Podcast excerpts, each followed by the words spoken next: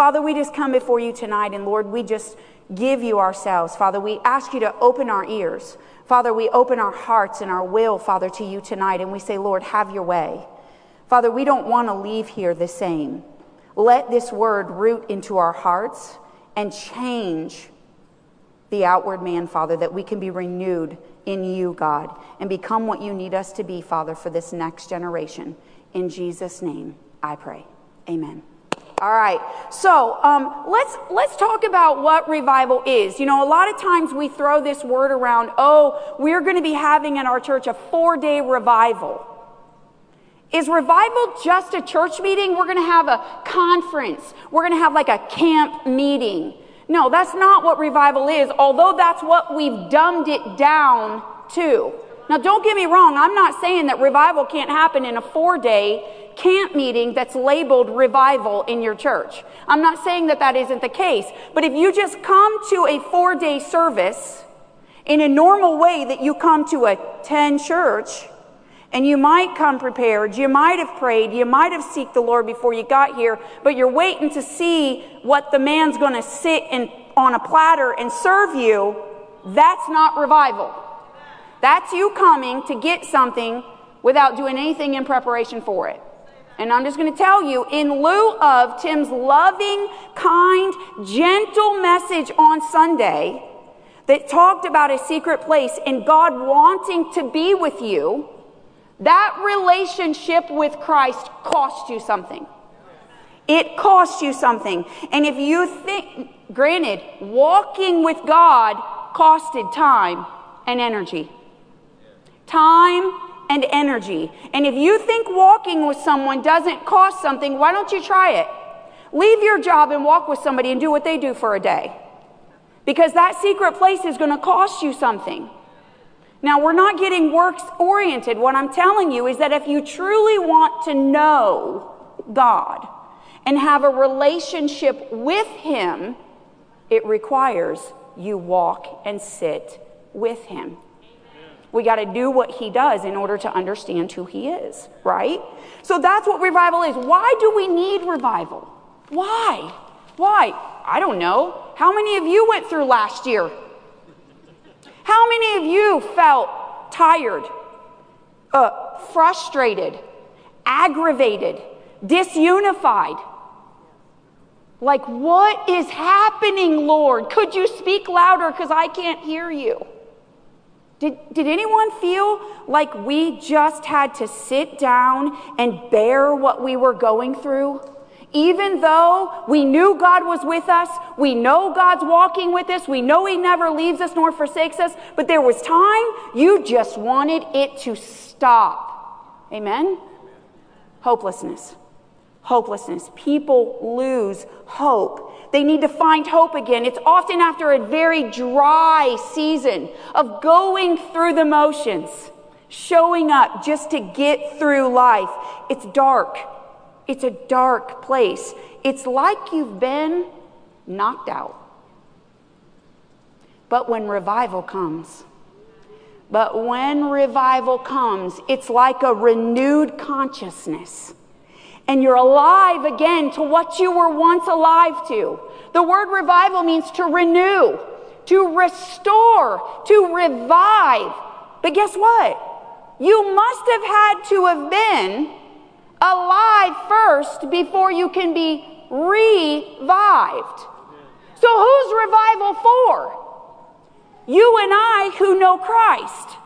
Now, we could go further. We could go all the way back to Genesis and say, that that state of Adam and Eve walking in the garden was perfection and they were alive, and that every person that doesn't know Christ in that place anymore needs a revival. Yes, that's true, but what I'm talking to you about is a personal revival in your own heart, in your own relationship with Christ that drives you to that secret place that revival comes out of that place. But if you never go to the place, you never get revived. You never get renewed. You never get restored, which means put back in its original state. Remember, remember when you first got saved? Oh my goodness, come on. And you heard the good news and the salvation message, and you felt the weight of the world come off of your life, and you knew something had been different. You were changed. You were no longer the person you were. You were hungry. You wanted to learn. You couldn't get enough of this word. It didn't matter if you understood anything. You just kept reading and reading and reading and reading. You were calling people in the church. You were posting on Facebook. You were telling all the revelations that you got because every scripture you read came alive and you got it. And you couldn't help but share it with everyone around you. When we're renewed and restored back to an original state of what was, we're restored in right relationship with Christ. But we're restored with a fervency, with a fire, with a hunger, and with a thirst. And what I'm telling you is that if you're not aware that you are unconscious, let me just say this. When you leave a service, this is how you tell. When you leave a Sunday service and you look at your spouse or the person in the car and you say, Man, that just didn't do anything for me today. I didn't get anything out of that worship service. It was so dry. I hate that song they sing. You are unconscious. You are spiritually unconscious and you have been knocked out because of the world and the cares of it and the devil's game. This is what he does. You understand? He dulls you every day. He's trying to dull your five senses that they can't hear the Spirit, that they can't see the Spirit, that they can't feel the Spirit. Do you understand that? When revival hits, a new awareness comes back. And awareness comes back. The fear of God returns to the church. Let me tell you something. There isn't one of you that would let a slang word come out of your mouth if true revival hit your heart. Because you'd too, be too afraid that it would send you straight to you know where. There's a renewed conviction that comes. There's a sense of his presence and his awareness, and it's just the smallest drop. And you're like, oh, there it is. There it is. And you just shut your mouth and be still. Shut your mouth and be still and let Him work. There's a sense of revival in this house now. I'm telling you that it's not by chance that we chose three weeks ago to begin preaching on this. It's not by chance that we just sat in a meeting where time did not matter. There wasn't one of you that was here until 11:30. I didn't even know what time we left. I can't even tell you what time we left each night, but I can tell you this that no one cared because the presence of the Lord was here. Am I right? Am I right? What if I told you that revival doesn't start in the church? What if I told you that revival starts in you? Dave, you're right. In you. It starts with you and me, and then it trickles into the church, and the church gets on fire, and then the church equips them on Sunday, and they go into their communities, into their cities, and then our nation is touched. Did you hear me?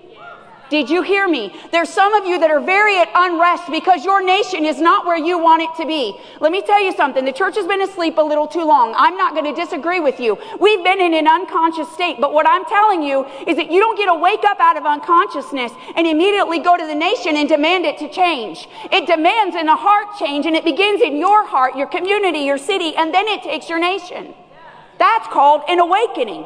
That's called a great awakening. And the only way an awakening is going to come is if revival first comes to you and I and into the church.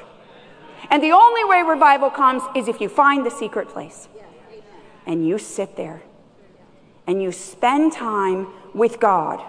Spend time with God. See, here's, here's the struggle. Here's the struggle. When we first became Christians, we were hungry. We weren't afraid to sit at his feet. Time didn't matter. We had all the time in the world because he was all that mattered. He was it. You were in love, just like a spouse is in love with your husband or your wife.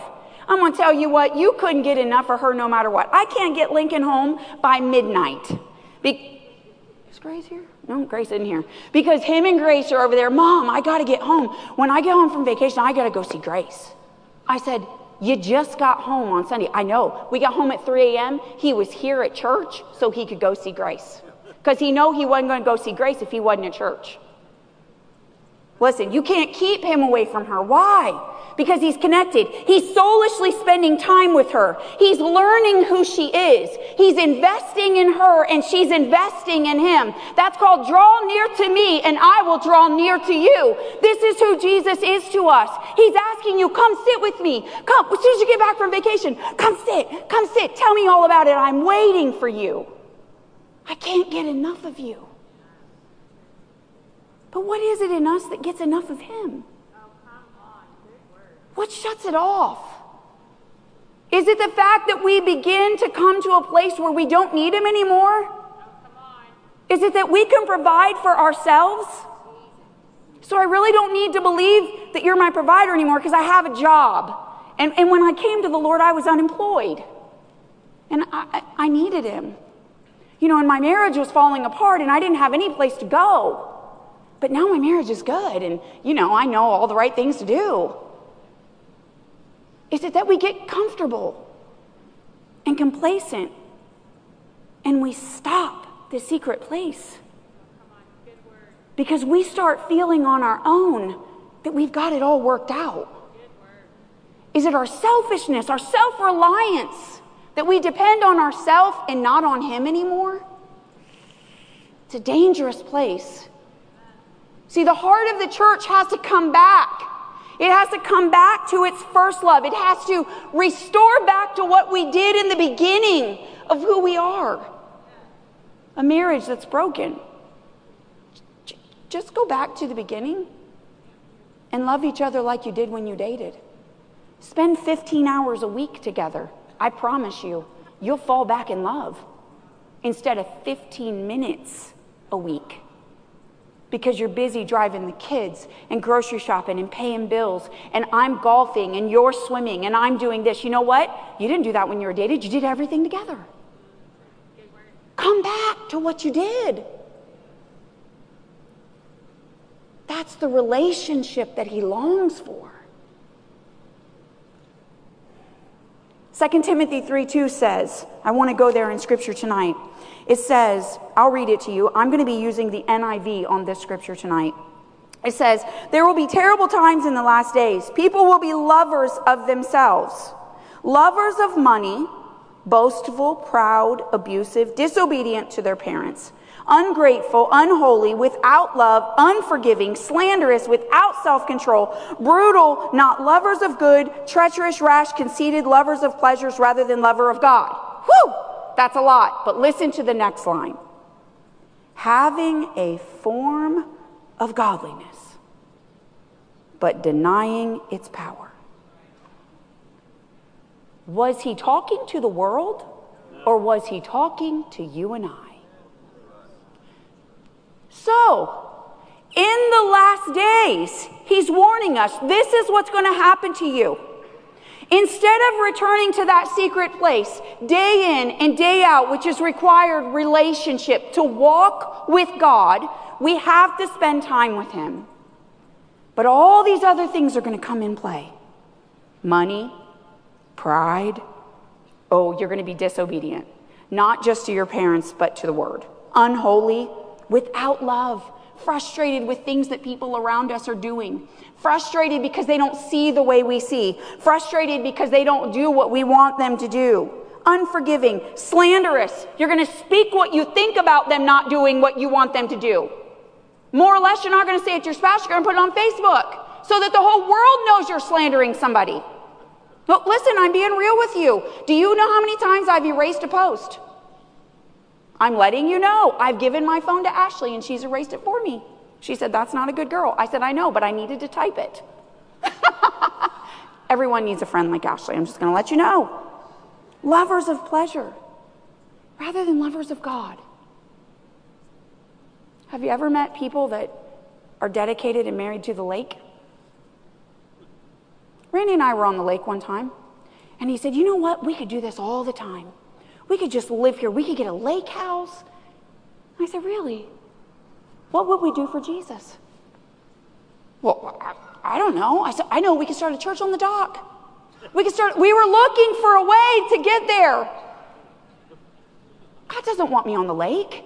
He wants me to enjoy the lake on my vacation. But He wants me doing the Lord's work. I'm not saying you can't do the Lord's work at the lake if that's where you live. But your pleasure can't replace your secret place. Which keeps you in a place of where you don't need a revival. Amen. Hear me out. Hear me out.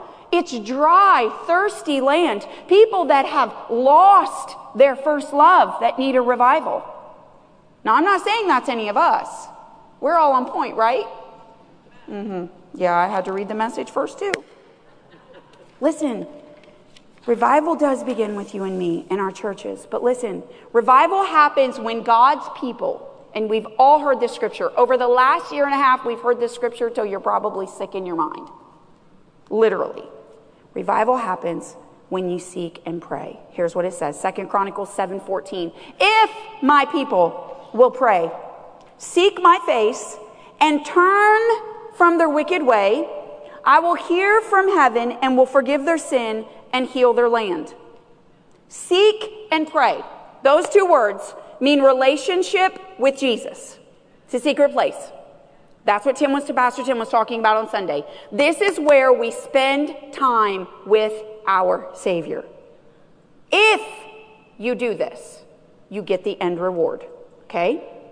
Now, seek and pray and have a repentive heart because it said, turn from their wicked ways. I'm not talking about, oh Lord, I lied today and I'm sorry. Yes, I'm talking about that. I'm not talking about, I looked at my neighbor's wife and coveted. That's obvious to you.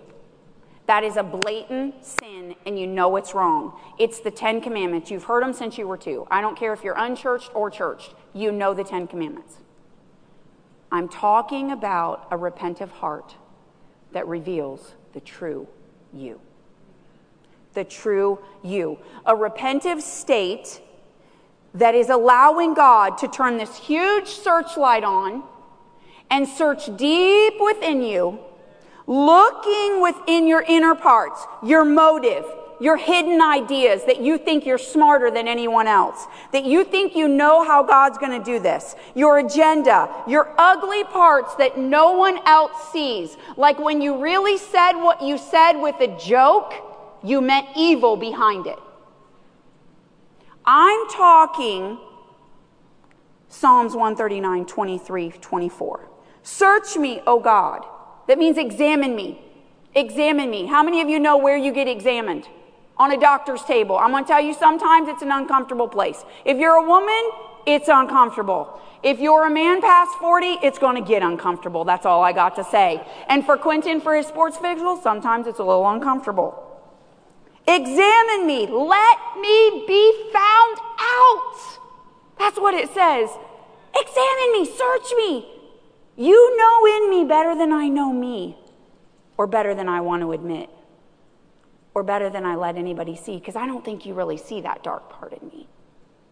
Oh, sometimes we do. I'm just going to be real. And know my heart. Try me, know my thoughts, and see if there be any wicked now, this is going to kill you right here. The word wicked in this scripture means idol, sorrow, sorrow, and offense.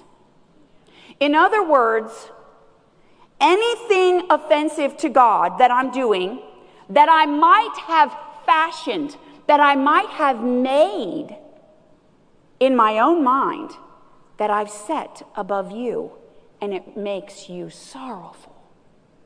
What? What? You mean I have the ability to fashion things and make things that I set in place above God and it brings him sorrow and it's offensive to him? Yes. Yes. Yes. Search me anything that's wicked in me and lead me in the way of everlasting anything that I have fashioned, any pleasure, a pastime that I've put before you, any ideas of success or promotion that maybe drive me to work and work and work because I'm a workaholic, because that's where I get my identity. Because the identity that I've fashioned in myself and made an idol is for survival because I was told I was nothing and I would never be anything. Do you see? We make things in our lives, we make thought patterns in our life that make an idol that we start chasing above God. And then when God says, You're worth more, you mean the world to me, we say, Oh, no, I'm not. I'm nothing. Yeah, you made that idol. You fashioned an idol and set it up in your mind bigger than God did. God never told you that. Man might have told you you're not. But God came to redeem you and set you free. Rip the idol down, throw it away like Aaron. Remember the Israelites? Moses goes up to the mountain. He's in a secret place with God. Well, the other people get tired of waiting. So guess what? Hey, Aaron, we need something to worship. We need something to worship. We don't even know if he's coming down. He might be dead up there. I'm sure they were the biggest complainers you could ever imagine. Well, Aaron buckles under the pressure. He just buckles like, all right, give me your earrings and bracelets. Throw them in the pile. Let's go. Heat them up. He fashions and makes a golden calf for them to worship. You know what? Moses comes down, rips the calf up, shreds it all apart. Guess what he does? Grinds it up, throws it in the water, and makes them drink it. You want to know why? I got my own idea why. Because any bit of gold that could be found could be remelted and refashioned. But once you drink it, you ain't digging through that. I'm telling you right now, there was powder ground up. That idol was thrown down, cast down, ground up, and drank so they could not remake it. That was God's grace, that they could not return back to the vomit that they came from. Now, I'm telling you, there's some of us in our lives that the reason we need revival is because we have fashioned idols in our life. What do you wake up and think about in the morning? What is the first thing on your mind? Because I'm going to be honest with you, if it's possible for an agenda to be an idol, then I got it. I got it because I'm going to tell you, my feet hit the ground. If it's 5:31, I'm like, you're a minute behind. I got to stop. I got to stop. I got to give my time to God. You know what? I am diligent with my time. I am not an undiligent person, but I've got to relax. I got to relax and say, "You know what, God? At 5:30 I'm going to get up, and if I'm a minute late, then you could have woke me up at 5:30, and it's going to be fine." And you know what? I'm about your business today. Where do you want to break into my schedule? Because if I keep living addicted to a schedule with an agenda, it's going to become such an idol in my life that God's never going to be able to use me in the way He wants because I've got my own idol set up and I know better than the Lord. It must be a timekeeper. Do you get my point? How you can make something, set it up so high in your mind that it's the only thing you think. It's the only thing you think about. Some of you are thinking, oh, I want a new house. It's time to build. It's time to do this. And the only thing that you're trying to be consumed with oh, I got to find this. I got to do this. I got to do this. I got to do this. Stop. Stop it. For there comes an hour when man cannot work about the things of the Lord, and your life's going to be over. And you're going to wonder, what have I done? What have I done? You can't give up the secret place. You can't. We must pray and seek after God and His way. Turn from the way you think your life is supposed to look. Do you understand? Pride is one of the largest things in our lives. I always picture pride as an onion. As soon as I think I've gotten to the last piece of pride in my life, and I'm not talking about, I, am gonna, I'm gonna go deeper this. I'm not talking about pride in arrogance, in the way you look, um, uh, pride in how much money you make. That can all be a part of that. But I'm talking about, when I'm talking about pride in myself, I'm talking about um, little things that you find. Yes, those bigger things are on the outside of the onion, okay? But have you ever seen an onion and almost the outside skin is dead? And if you set it on your counter long enough, it begins to peel itself, right? Because the outward shell dies. And you peel it off and then you use what's good. But if you were to peel that off and set it back on the counter, the next layer would die and come off. Pride's like that in my life. Every time I think I get to another layer and I'm at the core and I've rooted it out of my life, there's another layer. I'm like, are you kidding me? I dealt with this. Why do you keep haunting me? Because I'll tell you, pride comes with a spirit of control. Pride comes with the inability to trust in something else other than yourself. And if you can do it, then you're going to do it. You're going to exhaust all of your own relation. You're going to exhaust all of your own energy. You're going to exhaust all of your own finance. And then you're going to ask for help. That's pride. So, how many of you need to turn from your wicked way? This is what I'm saying. And then in that certain area, I turn from my way. I recognize it. I yield to the Lord. I ask for forgiveness. Six to eight weeks later, there it is again. Different place, different scenario, different story, but there's another layer. I'm wondering how large this onion is. I'm hoping it's, it's not one of those green onions that grow up out of the ground. I'm just telling you. It's probably a Vidalia or Vandalia or something, or one of them red onions. I don't know. I'm hoping it's not the super gargantuous ones that they grow at the fairs that you can see how big they got their fruit. Just saying. The point is, is that we have to turn from what we think is right. See, the devil is deceiving us. He's deceiving us that what you're fighting for, what you're obsessed with, what you're addicted to, is okay because it's for a good purpose. Not always when your boss calls, calls you and gives you a raise is that a good thing when it requires 12 more hours of your week. Did you hear me? Did you hear me? Because now that 12 hours of your week took your secret place away. And the secret place is what you need in order to keep filled up, not hungry, not thirsty, not hopeless, not defeated, not drowned out from the cares of this world. But when you take those extra 12 hours, and there's only seven days of the week, I think I can do math, that's not real good. You're going to lose an hour and three quarters of your day. How much of that time could you have spent with the Lord? Even if it's a five minutes, 15 minutes, 20 minutes. I don't care what that looks like for you. What does it take for you to keep the secret place? This really wasn't my message, but Tim blew me up. Here's what I know Search me, O God. It's going to take more than a 20 minute worship service. It's going to take more than a regular attendance in church. When Pastor Dosick said that the Lord told him that we were going to do seek and find, let me tell you something. That was a rain shower from heaven that came upon a dry and thirsty land because of what we've all been fighting for the last year and a half. And we didn't even know that we needed it. We didn't even know that we needed it. And here's what's happening you come and sit in the service. You don't have to do anything, all you have to do is sit and allow the sweet presence of the Lord to work. That's it. That's it. You don't have to like the songs. You don't have to clap. You don't have to dance. You don't have to cry. You don't even have to stand. Let the Spirit do His work. Seeking and sitting at His feet.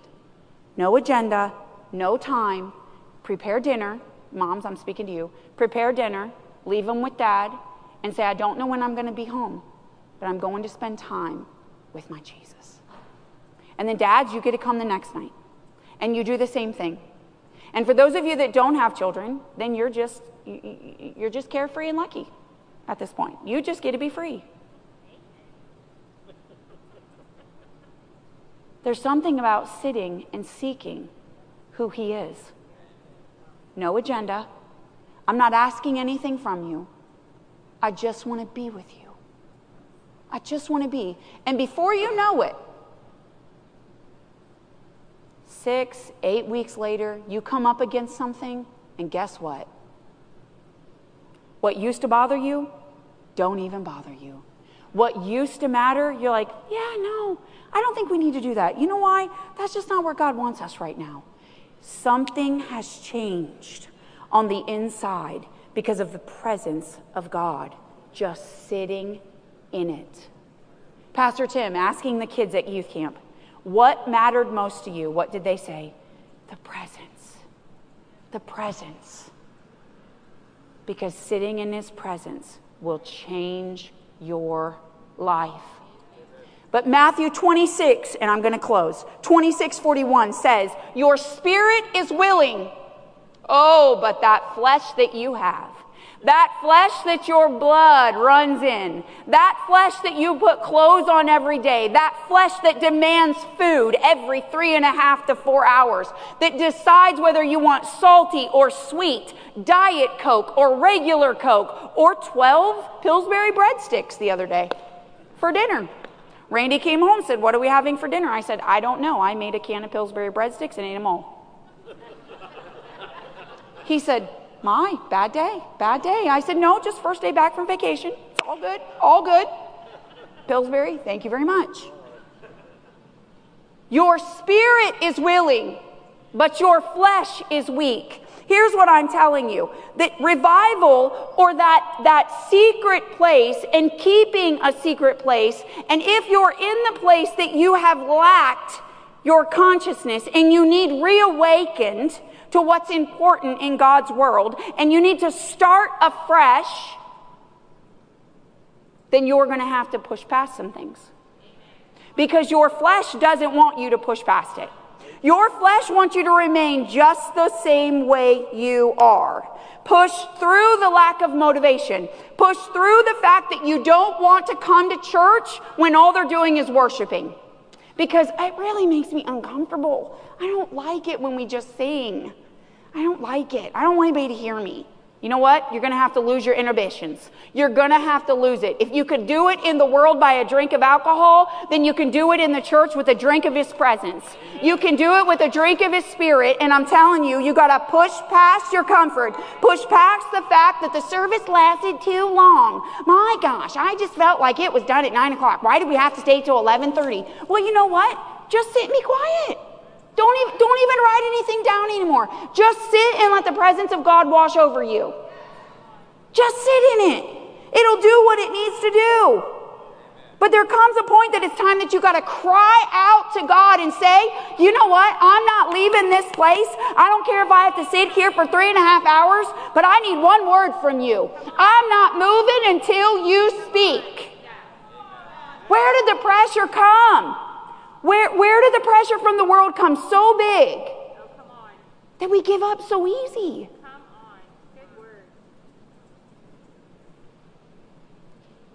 Because we don't keep the secret place. Some of us have let our secret place go too far away. It's way, way, way away. And Pastor's Tim message opened up the door to allow you that you could come back you're not too far gone. You're never too far gone. Listen, the day you say, Jesus, He's there. Draw near unto me, and I will draw near unto you. It didn't say He was drawing near to you first, It said, Draw near to me. Remember, faith takes an action. Faith says, I believe in you. I believe you're here and you want to spend time with me. And God says, I'm here. Been waiting. But it requires an action. Revival is not a three day meeting. Revival, some people say, I don't want revival in our church because I don't want to come to church every single night for one year. You know what? Revival can start in your home and go into your workplace and go into everything else around you. But let me tell you something if true revival began in every heart of every member in this church, and you knew that every single person you invited on the street would say yes, and come to church that night and get saved and get healed and be transformed, you would be in church every single night for as many years as it took.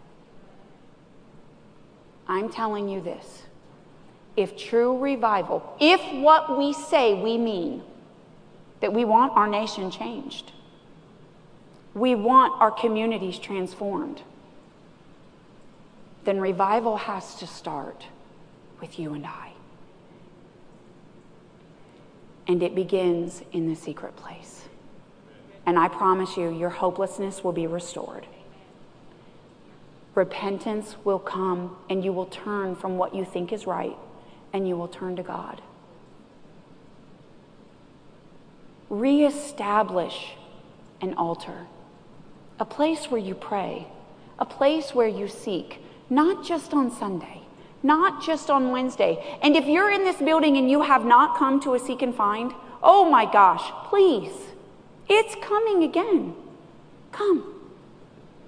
Just sit in his presence and watch your life change.